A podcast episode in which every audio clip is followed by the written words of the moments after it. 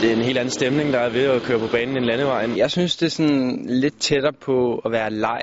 De har mange gode grunde til at holde af banecykling. Jeg synes, det er super fedt, at der ikke er så meget vind. Det er en fed følelse. Og sammen er de Europas hurtigste juniorer på 4.000 meter holdløbet. Landstræner Henrik Simper har nemlig fået lagt puslespillet helt rigtigt. Man er nødt til at prøve at, at tænke sig godt om og finde ud af, hvornår den enkelte rytter skal tage føring, og hvor langt han skal føre. Den rytter, som starter holdet, det er Jonas Poulsen. Øhm, han er rigtig god til at få holdet op i fart. Jeg er nok lidt eksplosiv, selvom jeg ikke ser ud som den mest eksplosive rytter, men, men der, der ligger noget eksplosivt i mig. De 63 kilo her, de flyver meget hurtigt rundt på banen. Efter ham, der kommer Mathias Møller.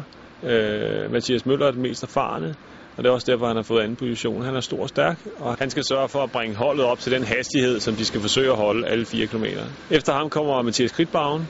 Øh, Mathias Kridtbagen er, er førsteårs års øh, juniorrytter, men han er en rigtig stor, stærk type.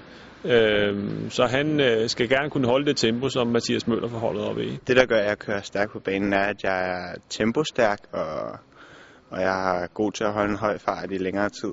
Og sidst der kommer Elias Busk.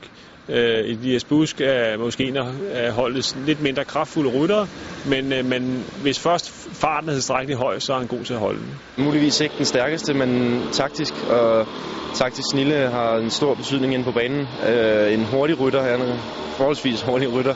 Ved junior-EM vandt de guld i tiden 4 minutter og 12 sekunder, og det er faktisk kun 9 sekunder langsommere end OL-holdet kørte ved VM i april. Fremtiden ser rigtig fin ud. Øh, vi håber meget, at, at de her drenge de, de har lyst til at fortsætte på banen, og at de fortsætter med at udvikle sig. Øh, der er OL i 16, og måske en to-tre af rytterne er på det OL-hold. Det vil helt klart være en fed oplevelse. Det er nok en hver banerytterstrøm. Jeg har selvfølgelig en ambition om 2016, men jeg synes lidt, at man skal tage det dag for dag. Der kan noget ske meget på fire år. Så jeg nyder bare hver dag.